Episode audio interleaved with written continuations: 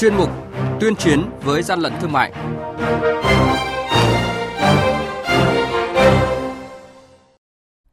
Thưa quý vị và các bạn, Quản lý thị trường Bình Định bắt giữ 7.000 bao thuốc lá điếu nhập lậu và hơn 10.000 đơn hàng hóa không rõ nguồn gốc xuất xứ.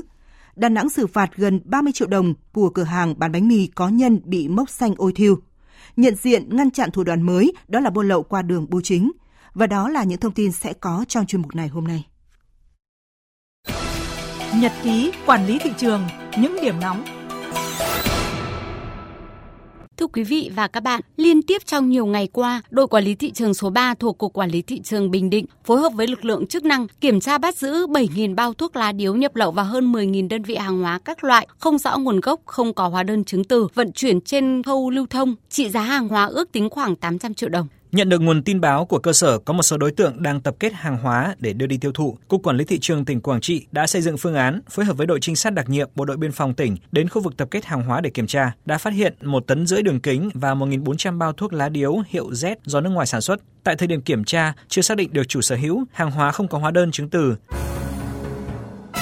Hàng nhái, hàng giả, hậu quả khôn lường.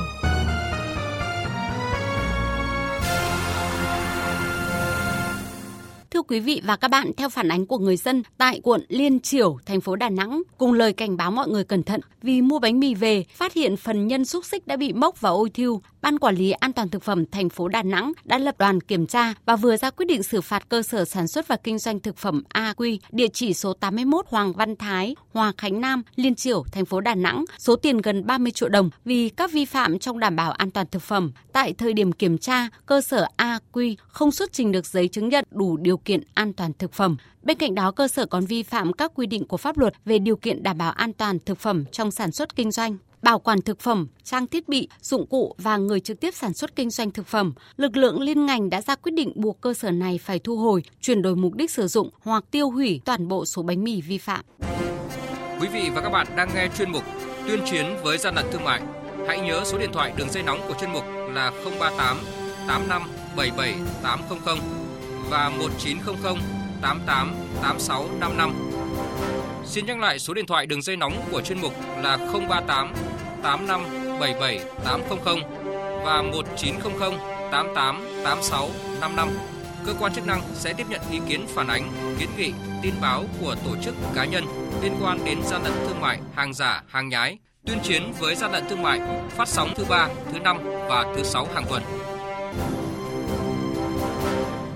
Quý vị và các bạn thân mến, trong thời gian ngắn, một tổng kho hàng ngay giữa thủ đô Hà Nội của công ty chuyển phát nhanh đã bị phát hiện có nhiều hàng hóa vi phạm pháp luật. Trước đó ít ngày, một tổng kho hàng lậu có diện tích lên đến hơn 10.000 m2 ở Lào Cai cũng đã được Tổng cục Quản lý thị trường chỉ đạo phối hợp với Cục Quản lý thị trường địa phương phát hiện và xử lý. Đây là những vụ việc buôn lậu qua đường bưu chính điển hình đang được dư luận đặc biệt quan tâm. Câu hỏi đặt ra là có hay không sự tham gia trực tiếp trong phân phối hàng lậu, hàng giả, hàng nhái nhãn hiệu nổi tiếng của công ty bưu chính, đơn vị chuyển phát nhanh. Tại thời điểm kiểm tra, nhân viên tại hai tổng kho này đều xuất trình giấy phép hoạt động bưu chính, được cung ứng dịch vụ bưu chính trong phạm vi liên tỉnh 63 tỉnh thành phố trực thuộc trung ương. Điều đáng nói là đoàn kiểm tra đều phát hiện số lượng hàng hóa rất lớn đã được đóng trong các thùng các tông, bao tải, túi ni lông. Bên ngoài có dán các thông tin về chủ hàng vận chuyển qua chuyển phát bưu cục Ông Nguyễn Kỳ Minh, Phó Tránh Văn phòng Tổ trưởng Tổ 368, Tổng cục Quản lý Thị trường cho biết, việc phát hiện các tổng kho chứa hàng hóa lậu, gian giả này thực sự rất khó khăn do các chủ hàng dùng các kênh của các công ty chuyển phát chuyên nghiệp để vận chuyển hàng hóa. Rất khó phát hiện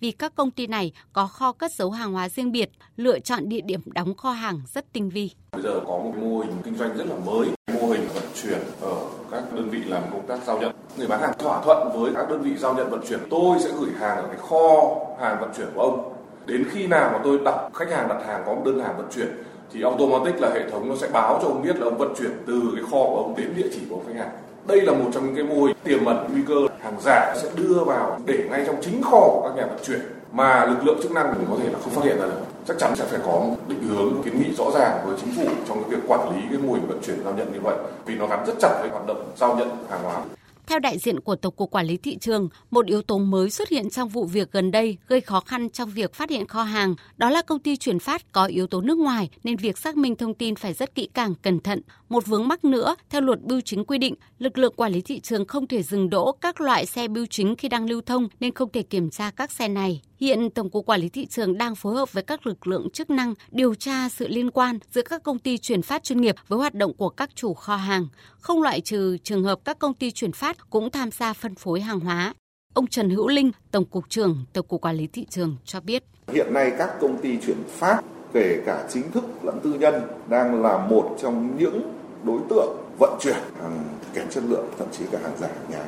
và thông qua các hệ thống chuyển phát thì hiện nay theo luật bưu chính và cái thông tư của bộ thông tin truyền thông là hàng mà đã nằm trong cái xe chuyển phát như kiểu VN Post với cả Viettel Post nó niêm phong kẹp trì rồi là quản lý thị trường không kiểm tra được. Bây giờ vấn đề ở đây là phải thay đổi mặt chính sách thì, thì mới được. Chứ còn là cái này mà theo dõi một năm nay là thấy ở đây là rất là khó. Và cần tiếp theo phải nhờ ban chỉ đạo ba tám chín tức là phải gắn trách nhiệm của chính quyền địa phương. Và chính quyền đây không phải chỉ là ủy ban dân tỉnh mà xuống đến tận ủy ban nhân dân quận huyện thậm chí là xã qua việc tổng kiểm tra bóc gỡ hai kho hàng lớn vừa qua cho thấy bài học kinh nghiệm về sự chủ động của lực lượng quản lý thị trường, phối hợp giữa các đơn vị trong lực lượng cụ thể như tổ 368, đội quản lý thị trường cơ động và đội quản lý thị trường địa bàn, đồng thời nhận diện rõ phát hiện thêm những thủ đoạn tinh vi lợi dụng kẽ hở của pháp luật để vận chuyển buôn bán hàng vi phạm pháp luật.